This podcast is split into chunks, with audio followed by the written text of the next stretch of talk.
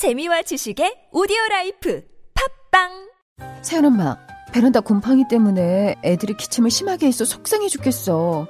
새로 페인트 칠하자니 가격도 비싸고. 뉴시텍에 전화하세요. 뉴시텍은 부분 페인트 전문 기업인데요. 곰팡이 방지 친환경 페인트로 곰팡이가 심한 부분만 예쁘게 부분 페인트 칠해주더라고요. 페인트가 고무라서 물걸레로 다 닦이고 가격도 너무 저렴해서 저희 집 벽지도 다 부분 페인트 했어요. 그래? 어디라고 했지? 검색창에 뉴시텍을 검색하세요. 예전엔 모든 게 좋았죠. 그런데 언제부턴가 골반이 뒤틀리고 허리가 아프고 중요한 건 당신의 자세입니다. 이젠 바디로직을 입고 걸으세요. 바디로직이 당신의 몸을 조율해줍니다. 매일매일 입고 걷자. 바디로직. 소중한 분께 바른 자세를 선물하세요. 건강의 시작, 바디로직. 입자, 걷자, 골반 차렷. 바디로직. 숙취해소제. 평소에 어느 제품 드세요? 전 주석혁명 플러스죠. 주성분인 쌀겨왁스가 알코올을 분해 간에 부담 없는 숙취해소제니까요. 몸속 알코올을 직접 분해하는 주석혁명 플러스. 술자리 후 몸이 정말 가벼워졌어요. 숙취 해소의 혁명. 주석혁명 플러스. 온라인에서 구입할 수 있습니다. 술 마시기 전 물과 함께 꿀꺽. 아셨죠?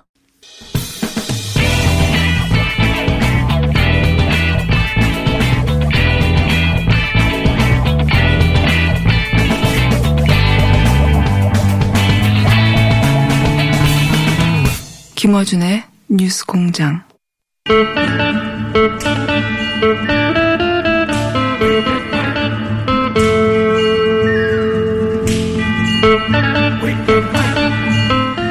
자, 요일별로, 어, 정당에서 나오는 시간대입니다. 오늘은 민주당의 시간, 우나이퍼 우상우 의원 나오셨습니다. 안녕하십니까. 네, 안녕하세요. 네. 할 말이 많으신 표정인데요. 네, 어제 주, 이번 주말은 좀 화가 난 주간이었습니다. 주말에는, 어, 자유한국당의 장애 집회가 크게 있었습니다. 네. 그, 이날 황교안 대표가 당 대표잖아요. 네. 네, 대변인이 아니고 당 대표인데 우리 대통령 문재인 대통령한테 김정인 역할만 하고 있다. 이제 김정은 대변인 역할만 하고 네, 있다. 이렇게 얘기했어요. 역할. 정확하게는, 네. 어, 경제, 어, 외교는 전혀 하지 않고. 뭐그 앞에 뭐 예. 한 얘기가 다 그런 얘기고. 김정인 대변인 네. 역할만 한다. 그 다음에 구걸만 하고 다닌다. 네. 예, 대북 제재. 근데 이게 이제 뭐냐면 김정은 대변인 역할을 하고 있다는 건 이제 빨갱이란 소리죠. 예. 왜냐면 어, 김정은 대변인이 빨갱이지 뭘 그- 그렇잖아요. 근데 제가 이제 왜 화가 났냐면 이 황교안이라고 하는 사람이 바로 우리 80년대 저희 같은 사람이 민주화 운동할 때 예. 공안 검사 출신입니다. 공항 검사 출신. 임종석 단시 전대회 부장을 수사한 수사 검사예요. 아, 그런 예. 일이 있습니까? 그러니까 우리로 보면 수사한 검사. 우리 같은 학생 운동가 민주화 운동가를 빨갱이로 둔갑시켜서 감옥에 보내서 출세한 사람이 예? 그래서 오늘날 이렇게 국무총리까지 하신 거 아니에요? 예. 이제 당대표. 그런 사람이 이제 정치에 입문하면서 자기가 옛날에 탄압하던 문재인 왜냐면 민주화 운동가 이런 사람을 이제 와서 다시 김정은의 대변인 역할을 하고 있다. 네. 다시 빨갱이라고 하는 거예요. 다시 한 번. 빨개 우리 같은 사람을 빨갱이로 만들어서 출세하더니 이제 정치에서 문재인 대통령을 빨갱이로 매도해서 정치적 이득을 보겠다. 이 버릇 못 고친 이 버릇 고쳐야 돼요. 그래서 제가 다른 것은 제가 아유 뭐 정치에서 오가는 얘기니까 그러려니 하는데 예. 우리 같이 이 민주화 운동했던 사람은 이 황교안 씨처럼 말하는 이 공안 검사들 절대 용서가 안 됩니다. 우리 사실 이 양반 공안 검사라고 안 몰아붙이려 그랬는데 개벌은 난 못 준다고 말이에요. 이게 저 장애 집회에서 첫 발언이 말이야. 김, 김, 문재인 대통령을 김정은 대변인 빨갱이로 매도를 했어요. 이 사람 정치를 이런 식으로 시작하면 안 되는 거예요. 예? 첫 대중 집회에서 말이야. 화가 많이 나셨네요. 아이, 공안 검사 기질 못 버리고 있으면 정치에서 말이야. 이 우리는 감옥 간 거 뭐라고 안 하잖아요. 우리 감옥 보낸 사람들 처벌하라고 안 했잖아요. 이 사람 지금 뭐 하는 짓이. 김, 김, 저, 아유, 내가 흥분했는데. 흥분 죄송합니다만. 예. 아니, 저, 저, 저, 김대중 대통령 아드님 김홍일 선생 돌아가셨잖아요. 예. 이 아들한테 아버지 북한에서 저기 저 북한 사람 만났다고 부르라고 고문해 갖고 평생 휠체어 타고 이, 이 사람 고문한 사람 출세하고 잘 살고 있잖아요. 근데 지금. 그렇게 해서 정치 온 것도 내가 모른 척 했는데 첫 발언을 말이야. 또 빨갱이 발언이야. 이, 이 양반 이건 이렇게 하면 안 돼. 이건 가만 놔두면 안 돼. 이런 분은. 이건 아주 심판을 받아야 됩니다. 국민들에게. 가만 놔두지 않으면 어떡하시려고. 예? 글쎄 말이야. 그게, 그게, 그게, 아이, 참, 뭘 어떻게 할 수도 없고 정말 내 국민들에게 알리는 겁니다. 사실 이거 이 양반 이렇게 하면 안 돼요. 그러니까 우리 대통령을 공격해서 화가 난다 이게 아니에요. 이런 식으로 정치하시면 안 되는 거예요. 이 표현은 사실 그 나경원 원내대표가 국회 연설할 때 이미. 인용해서 했던 이미 썼죠. 예, 음. 인용했던 음. 발언인데 외신에서 이렇게 한다고. 근데 음. 이번에는 인용한 게 본- 아니라 본인이 본인이 규정한 거예요. 본인이 못 빠져나갑니다, 이거. 그러니까 대변 역할을 하고. 이- 근데 이 양반이 딱 보니까 원고를 읽고 있더라고. 예. 즉석에서 한 게 아니에요. 그러면 이건 도발을 한 거예요. 일부러 싸움을 거는 거예요. 음, 대중 집회에서 보수의 지도자를 우뚝 쓰려고. 근데 그 의도는 알겠는데 방법이 졸렬해요. 옛날 우리를 빨갱이로 둔갑시키던 그 방식으로 똑같은 수법을 쓰고 있으니까 그래서 내가 아, 이 역시 한번 배운 거는 다 써먹는구나 이런 생각이 들어서 제가 오늘 지적을 했습니다. 좀 흥분해서 죄송합니다. 어, 특히 공안 검사 출신으로 그런 어 소위 이, 이분은 그런 말을 하면 안 되는 거예요. 민주운동 하던 사람들을 그렇게 세, 네.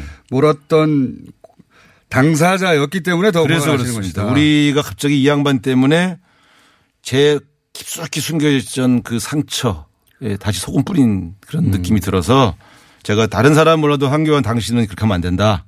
그 말을 오늘 드린 겁니다. 정치 똑바로 하세요. 네. 예.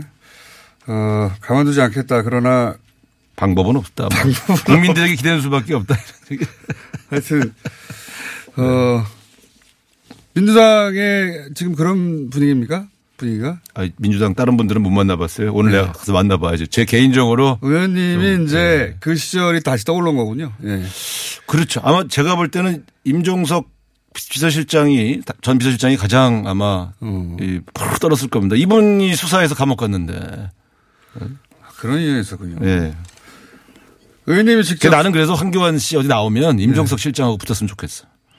예? 수사 수사 검사대 예? 당시 전 대부장. 예? 예. 황교안 대표는 지금 지지율이 거의 20% 가까이 나오는 대선 후보고 임종석 실장은 아니잖아요. 아, 그렇긴 전 한데요. 어쨌든 이 지지율에 취해서 예. 갑자기 옛날 자기 그 낡은 칼을 또 꺼내 쓰는 걸 보고 이제 근데 이제 정치를 그렇게 하시면 그렇게 나 그런 식으로 시작하시면 안 돼요. 처음 이 말 나왔을 때는 인용한 것이라고 빠져나가는데 네. 이번에는 왜 인용이 아니라 직접 어, 정확하게 이렇게 얘기를 했는지. 그거는 잘 모르겠어요. 본인에게 네. 물어봐야죠. 그래서 이거를 본인의 캐치프레이즈 삼으려고 하는 것 같습니다. 실제로. 아니 그래서 이 색깔론을 꺼내서 이제 한번 해보려고 하는데 이제 결국 이분들의 주된 목적은 저 문재인 대통령의 높은 지지율을 떨어뜨리지 않고서는 내년 총선에서 이길 수 없다. 그러니 가진 방법으로 문재인 대통령을 공격하자. 이제 이런 거 아니겠어요? 근데 지금 보면 인사 문제로도 공격하고 색깔론으로 이 저이 김정은 대변인이다 이렇게 빨갱이를 몰고 이런 거를 좀 계속해서 공격은 뭐냐면 문재인 대통령의 지지율을 떨어뜨리는 게 목표예요. 그래야 내년 총선에서 그런 거죠. 예. 예. 근데 그런 정략적 의도가 너무 드러나서 뭐 국회도 마비시키고 장애로 나가고 대통령 매도하고 뭐 온갖 인사는 다 발목을 잡고 좀 이러고 있거든요. 제가 볼 땐 여당도 이제는 더 이상 봐주지 말고 네. 이미 의도가 이렇게 드러났으니까 정면 승부를 해야 될 것 같은데요. 음. 어떻게 정면 승부를 합니까? 근데 제가 지도부가 아니니까 제가 이렇게 책임은 지도부에. 아 그렇죠. 예. 아, 이런 게 참 좋더라고. 내가 지도부 때는 말을 못하고 살았는데. 예. 책임은 지도부에 떠넘기고 네. 어쨌든 정면 승부를 해라. 어쨌든 의도는 이제 드러난 거니까요. 네. 알겠습니다. 네. 그러면서 호소한 것도 하나 있긴 합니다. 박근혜 전 대통령 석방을 호소했는데 이 네. 내용은 어떻게 보십니까? 요것도 총선용이에요. 그렇겠죠. 지금 이제 당연히. 부산 경남 쪽에 우리 당원들 지구당 위원장들이 호소해요. 예. 노인정을 갔더니 이제 이분들이 이걸 써먹어 가지고 예. 아, 이 박근혜 대통령 아프다는데 예. 그거 왜 안 풀어주고 붙잡고 있어? 예. 문재인 못된 사람이네 이렇게 얘기한다는 거예요. 그걸 노리는 거죠. 그걸 노린 거예요. 그래서 예. 실제 실제 가능성은 매우 낮습니다. 아, 석방 못하는 거 알잖아요. 석방은 못하죠 사실. 예, 그리고 이게 대- 문재인 대통령이 석방하는 게 아니잖아요. 네. 이게 사실은 법원에서 형 집행정지는 법원에서 건강상의 이유를 들어서 네. 아, 이 양반 바깥에서 치료받아야 되겠네. 검찰청에서 하는 겁니다. 아, 검찰인가요? 예. 아, 죄송합니다. 예.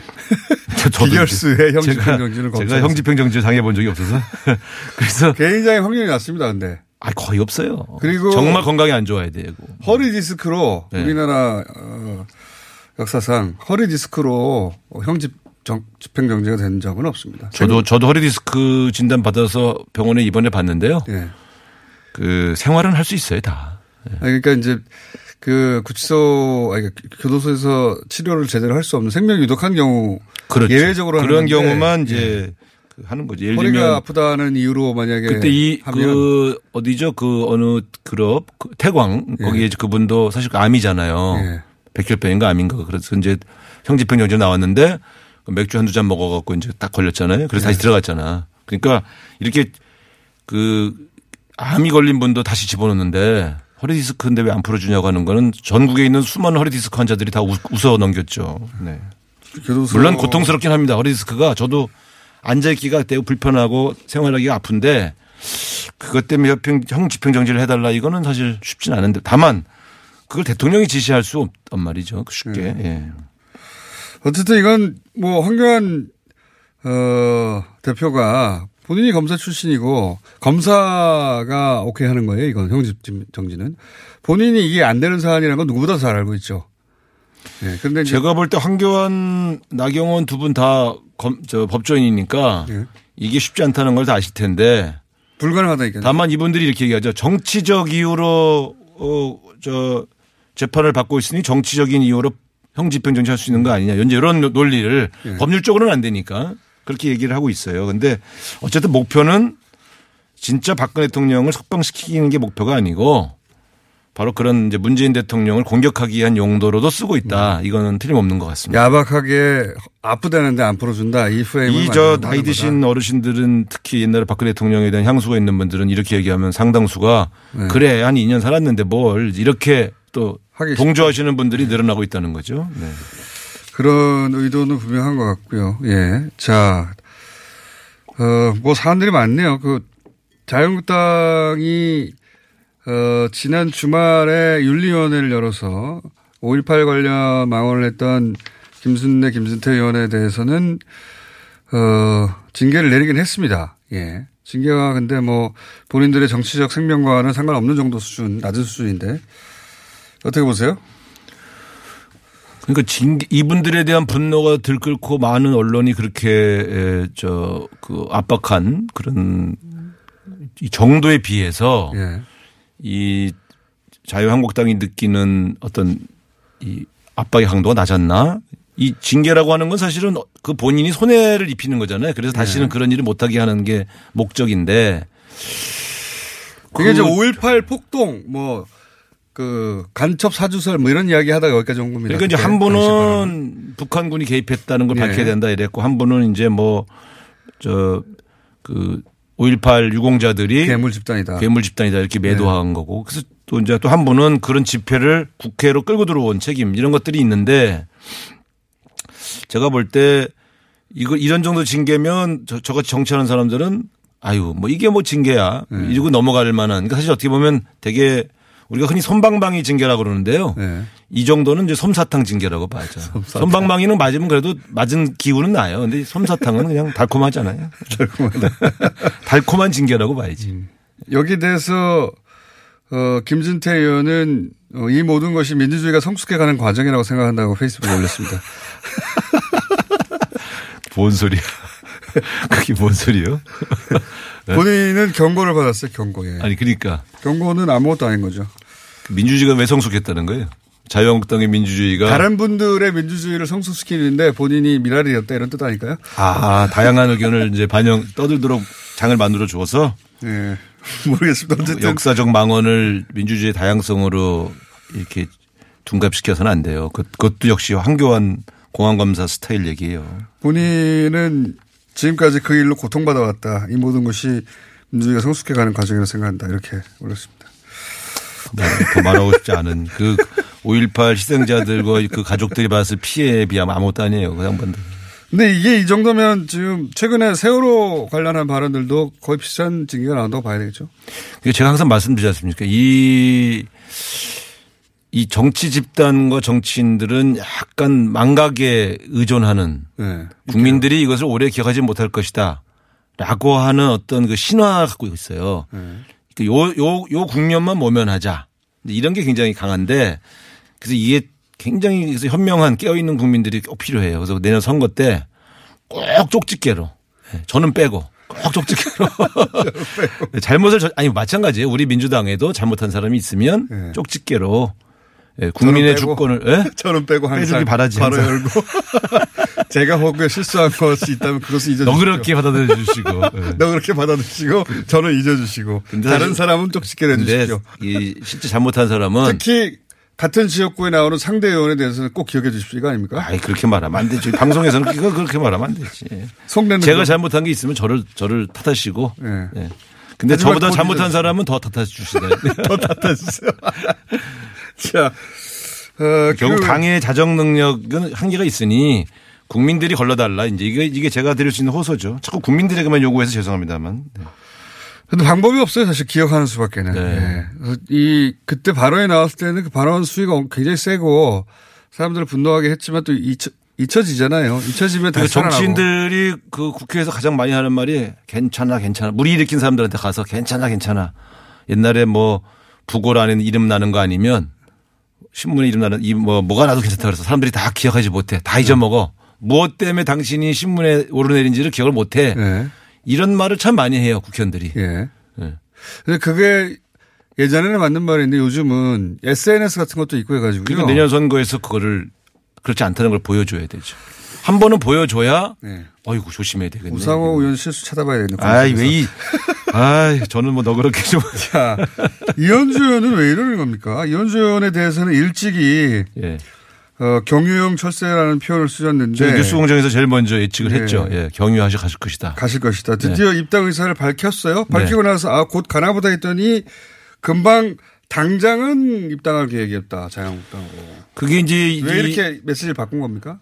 아니 지금 그 오라 그러면 간다고까지 가지 않습니까? 예. 이 정치인의 발언 중에 저는 지금까지 철새들이 이런 거 처음 봤어요. 오라면 간다는 발언. 이거는 절대 이런 얘기는 금기입니다. 아, 왜 그렇습니까? 아니 이제 그 왜 갈 수밖에 없는가의 명분을 예. 그렇다게 만들어야지. 오라면 간다. 뭐 하태경 의원이 빨리 가라. 이게 이런 게 어디 있어요. 그러니까 이상한 치구, 어, 이상한 너무. 노골적이잖아요. 예. 그러니까 왜 자유한국당을 가는지에 대한 명분은 없이 보통은 쌓아서 어쩔 수 없이 간다 이거였거든요. 아니 순간에. 손학규 대표가 찌질해서 간다 이거 말이 안 되잖아요. 네. 그럼 대표를 바꾸자 그래야지. 근데 어쨌든 뭐 가신다는데 지금 당장 자유한국당은 이분을 받을 수가 없습니다. 아 그래요? 왜냐하면 철새부터 받으면 뭐가 되겠어요. 그러니까 뭔가 이렇게 정계 개편의 명분을 만들어야 되기 때문에 좀 다 같이 올 때 그 중에 이제 끼워서 같이 받으실 수밖에 그러면 없죠. 처음에 자유한국당이 오라면 간다고 말했을 때는 빨리 가고 싶은 마음을 드러낸 것이고 그래서 근데 하태경 의원이 가라고 그랬더니 자유한국당 쪽에서 연락이 간다. 당신 혼자 오면 어떡하냐. 우리 못 받는다 지금. 그럼요. 그러니까 당장은 계획이 없다고 한 번 물러선 겁니까? 아니 그러니까 그 이제 사이에 무슨 일이 벌어졌는지 한, 한 3, 4일 사이에 한 3일 아니 사이에. 몸 일이 벌어지는 건 없고요. 예. 원래 이분은 이제 얘기가 좀 된 거죠, 사실. 아, 그- 얘기가 그러니까? 이제 움직임을 했는데 예. 뉴스공장에서 우상호와 김호준이 이제 저- 경유형 철새로 이렇게 딱 얘기를 해서 그 속, 속셈이 폭로가 되니까 예. 자유한국당이 부담을 느낀 겁니다. 아, 그건 지난번에. 옛날에. 예, 그때. 몇 개월 전에. 그때 얘기가 좀 됐던 거예요, 사실은. 아, 그때 이미 얘기가 됐었어요? 제가 그 낌새를 아니까 제가 확 이렇게 규정을 아, 했지. 근데 그 낌새를 안다는 거는 뭐 들으신 게 그때 파악이 있었어요. 제가 여기저기 정보망이 또 꽤 있지 않습니까? 어, 그래서 그때 어쩌면 갈 수도 있었던 상황이었어요? 곧 즉시는 아니었지만 얘기가 상당히 진연척됐죠. 어, 근데 그걸 알고 이제 경유원 철새라는 말을 하자 그때 못 가게 된 것이다. 뭐 그렇다고 봐야 됩니다. 네. 그러다가 지금 다시 이런 움직임을 보이는 이유는 뭡니까? 마음이 좀 이제, 이제 급한가요? 급하잖아요. 지금 시점이 올해 하반기를 넘기면, 그 중반기를 넘기면 예. 이제 공천 여부가 굉장히 불투명해집니다. 그렇죠. 네. 그렇죠.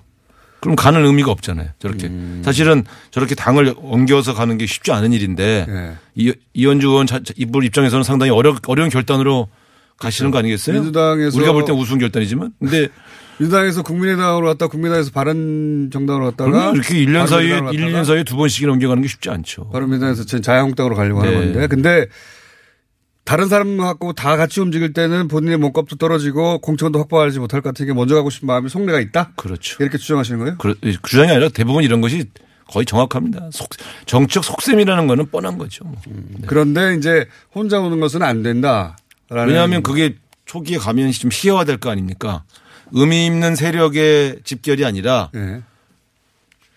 그냥 철새가 한 마리 온 거잖아요.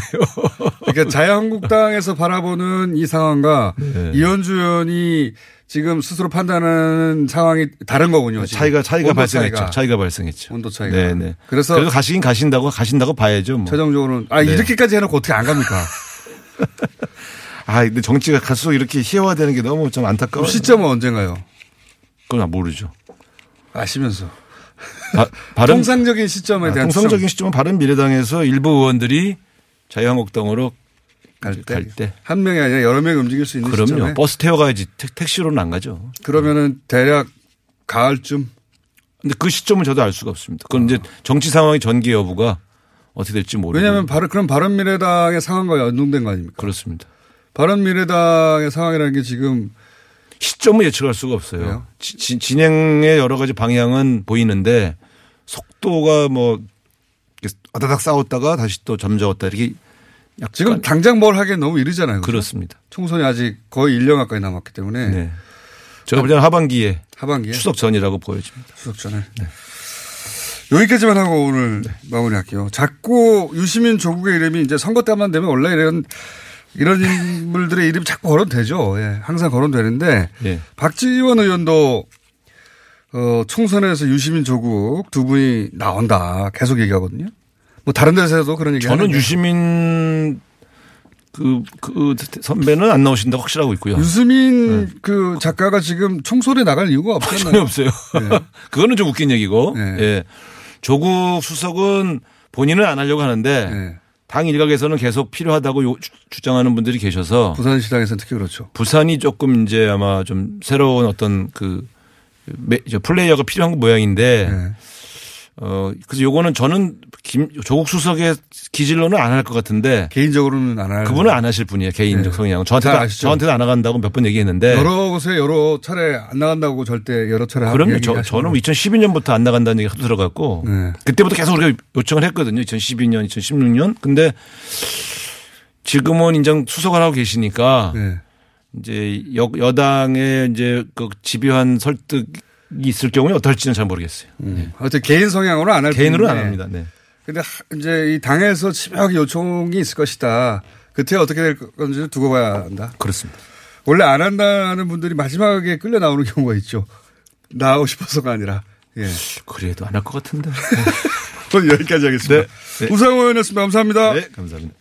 아무도 묻지도 따지지도 않고 가입하셨다고요? 보험은 너무 어려워요. 걱정 마십시오. 마이보험 체크가 도와드립니다. 1800-7917 마이보험 체크로 지금 전화 주세요. 1800-7917 이미 가입한 보험이나 신규 보험도 가장 좋은 조건을 체크해서 찾아드립니다. 인터넷 한글 주소 마이보험.com 또는 카카오톡에서 아이디 검색 마이보험을 친구 추가하여 상담하실 수 있습니다. 햇빛 발전에도 가성비가 중요하죠. 가성비 최고의 햇빛 발전소 마이크로 발전소 루프탑 900와트 서울시 구의 보조를 받아 900와트 발전소가 단 24만 9천 원. 이제 전기요금의 가장 비싼 구간을 먼저 아껴보세요. 비교해보세요. 어떤 회사가 이 사업을 가장 오래 하고 있는지. 4월 한 달간 솔라페이퍼를 사은품으로 드립니다. 070-4900-4686 검색창에 마이크로 발전소 민수 엄마, 우리 애 피부 때문에 고민이야. 밤새 잠도 못 자고 긁어 피가 나도록 긁는다고. 밤마다 자기 몸에 긁어대는 아이 때문에 속상하시죠? 문제는 긁으면 긁을수록 더 긁고 싶다는 건데요. 미친 듯이 가려울 때는 긁지 말고 글루타셀을 뿌려보세요. 특허받은 바이오테크 글루타셀 스프레이로 긁지 않는 편안한 밤을 보내세요. 긁지 말고 뿌리세요 글루타셀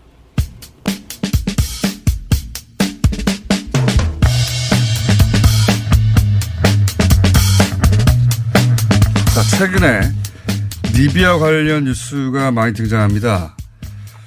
어, 트럼프 대통령이 하프타르 세력에게 전화를 해서 사실상 인정했다. 이런 기사가 최근에 많이 나오는데 도대체 이게 무슨 뜻인지.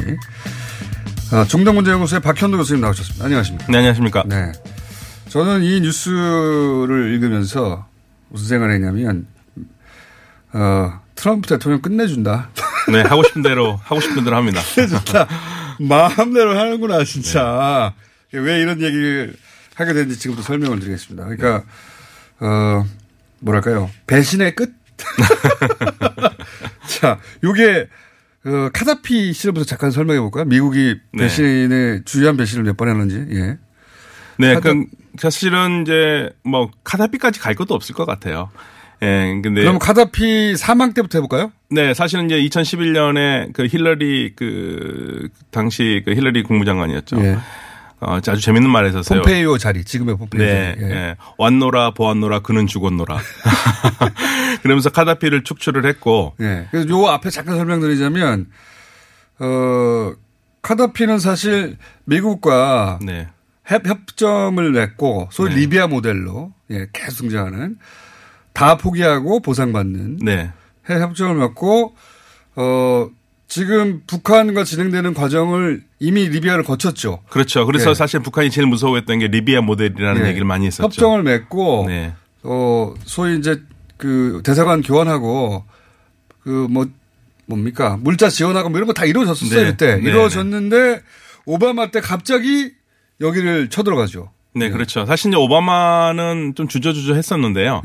예. 당시 나토, 그러니까 그 리비아가 석유가 하루에 160만 배를 생산하는데 그 유럽으로 다 갑니다. 프랑스하고 영국 쪽으로요. 거기서, 거기서 정유를 하니까 네.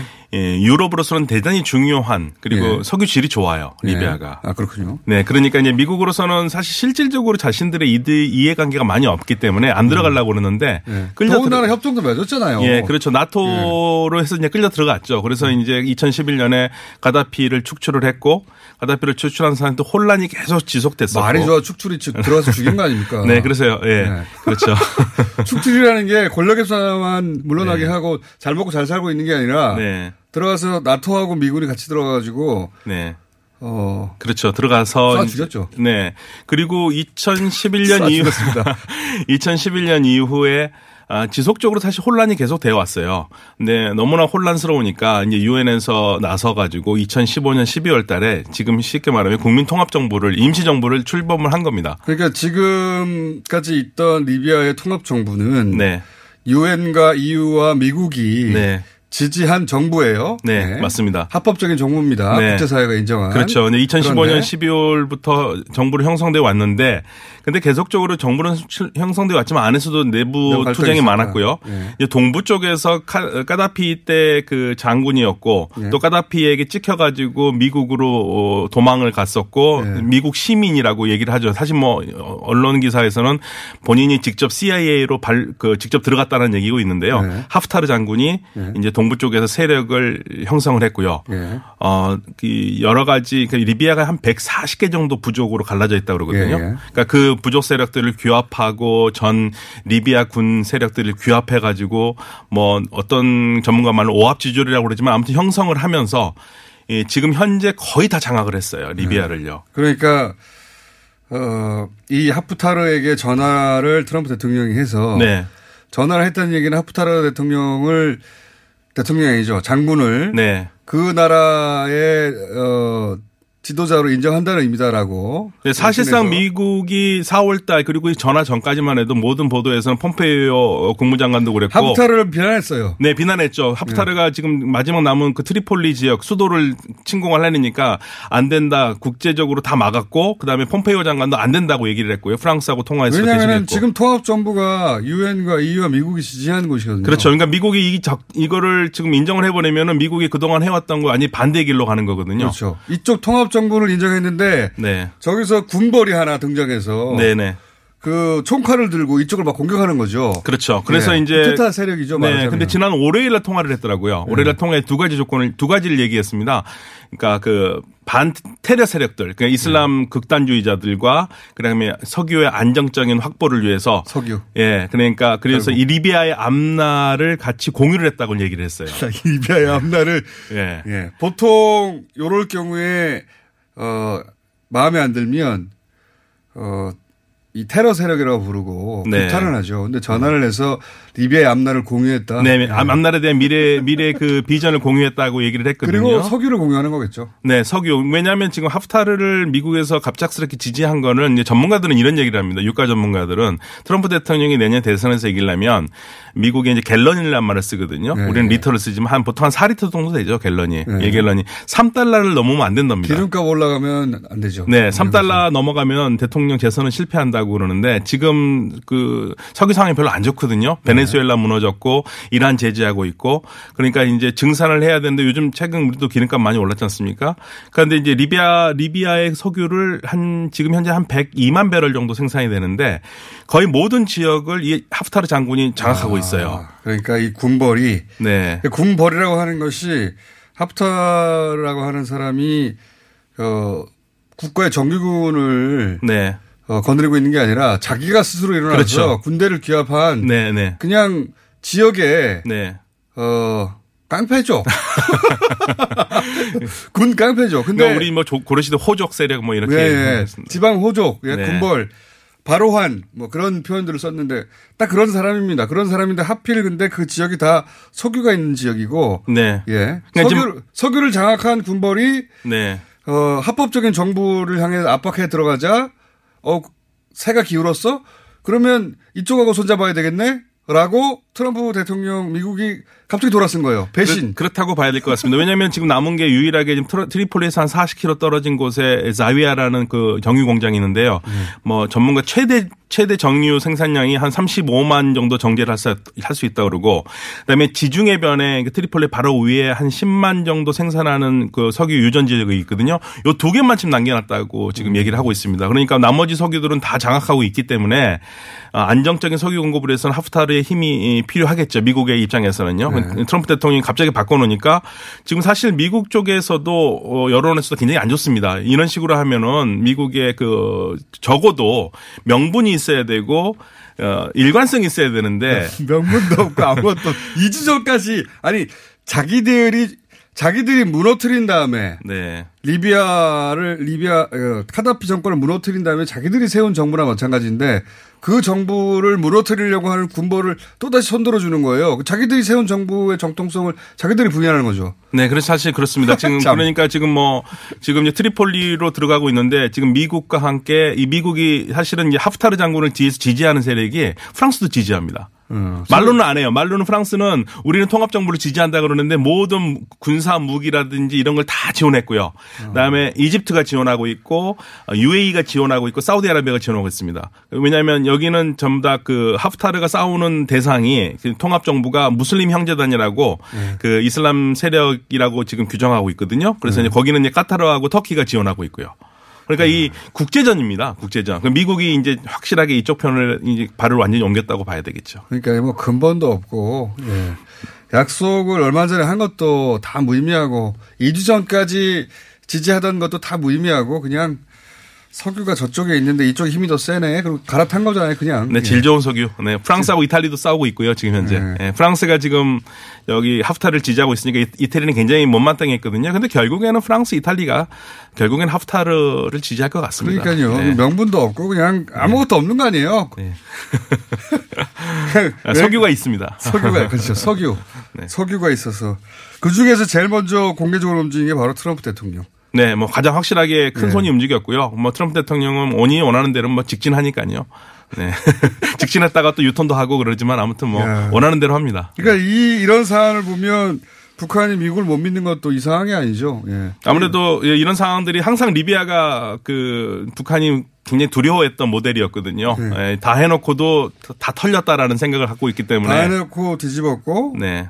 그러니까 카다피를 뒤집었고, 그 뒤집고 세운 정부를 또다시 군벌들이 석유를 장악하니까 또 뒤집어서 네. 군벌들을 손을 들어주는 거 아닙니까? 네, 근데 문제는 하프타르 장군이 그 만약에 리비아를 통합을 한다 하더라도 이게 지금 장군이 일, 일, 75살이거든요. 그리고 나이도 많은데다가 그리고 이 리비아가 이, 이 하프타르 장군에 통합할 수 있는 그러하게 통합된 세력이 생성되기가 굉장히 어렵습니다. 그러니까 군벌일 뿐 정치력이 있는 건 또 아니고. 네, 또 안에서 또 많은 부족도 나눠져 있고 싸움이 시- 시작되기 그 다음 때문에. 후계자가 또 있겠죠. 미국이. 네, 아들들을 많이 꽂아놨다는 얘기는 들었습니다. 아들들을 이거 중요한 포스트에 꽂아놨는데요. 자, 여기까지 네. 하겠습니다. 네. 아들들까지는 알고 싶지 않고요. 자, 어, 리비아에서 그런 일이 벌어지고 있습니다. 어, 이 북한이 가장 두려워하는 리비아 모델에 대해서 미국이 다시 한번 배신을 한 국제적 사건이 벌어졌다. 예, 명지대 중도문제연구소의 박현도 교수님이었습니다. 감사합니다. 네, 감사합니다.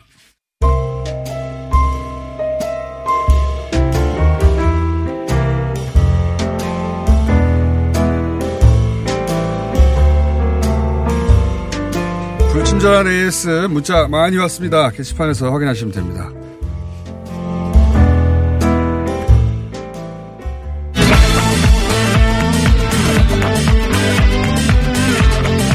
자, 어, 전직이 서로 다른 기자와 판사 출신 두 변호사 난투국 서기 변호사 양재 변호사 나오셨습니다. 안녕하십니까? 예, 안녕하세요. 네, 짧은 만큼 빨리 바로 어, 싸우러 근데 들어가세요. 이건 지적해야 될 것 같아요. 공장장 발음이 얼마나 안 좋았던 건지 서교 변호사님은 제 이름을 아직까지 모르고 계시더라고요.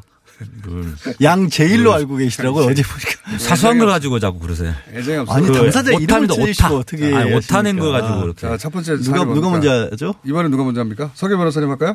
변호사님이 김경수 어. 도지사 보석 가능성이 없다. 거의. 네. 라고 여기서 이 방송에서도 얘기하셨고 예. 자신 있게. 예. 틀려- 완전 틀리셨어요? 예, 저는 제가 틀려서 너무 기쁩니다. 어우, 많이 드셨습니다. 서 변호사님. 저는 제가 틀리기를 정말 간절히 바랬습니다. 야, 틀리, 많이, 아, 느- 그러니까 많이 넣으셨네요. 간절히 진짜. 바란 마음은 중요한 게 아니고 입으로 말한 왜 틀렸는지. 예, 중요한 거는 이제 김경수 사장님이 석방됐다는 게 너무 기쁜 소식이다라는 더 거죠. 이상 할 얘기가 없습니까? 예. 유구무원. 할 근데 일이 지난번에 제가 잠깐 빠져나갈 구멍을 만들어 놨듯이 요거는 차문호 재판장이 풀어준 게 아닙니다.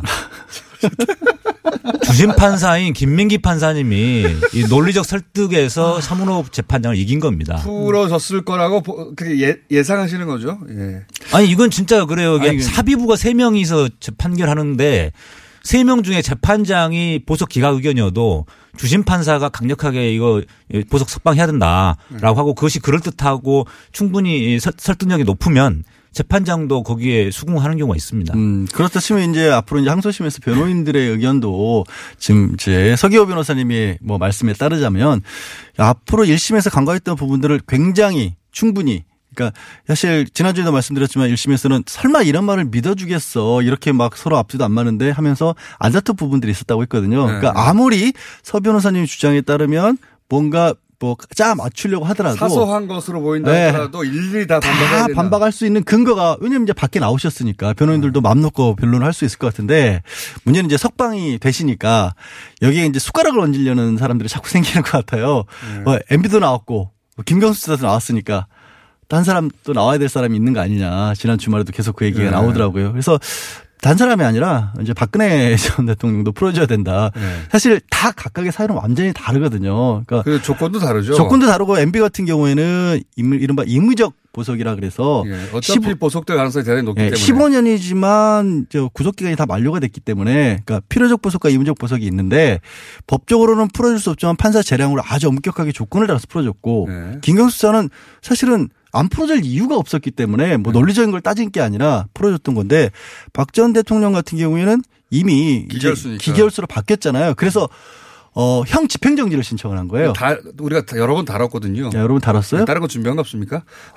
아니 그래서 왜 판사들이 이런 부분들을 좀 일률적으로 우리가 좀 원칙을 설득할 수 있게끔 했었어야 되는데 그걸 안 하고 보석을 워낙 안 해주다 보니까 장례들 맘대로 실제로는 어, 한 10% 정도밖에 신청을 안 하고 10% 신청을 해도 한 3, 40%밖에 안 들어줘요. 보석이. 그러니까 보석이 예.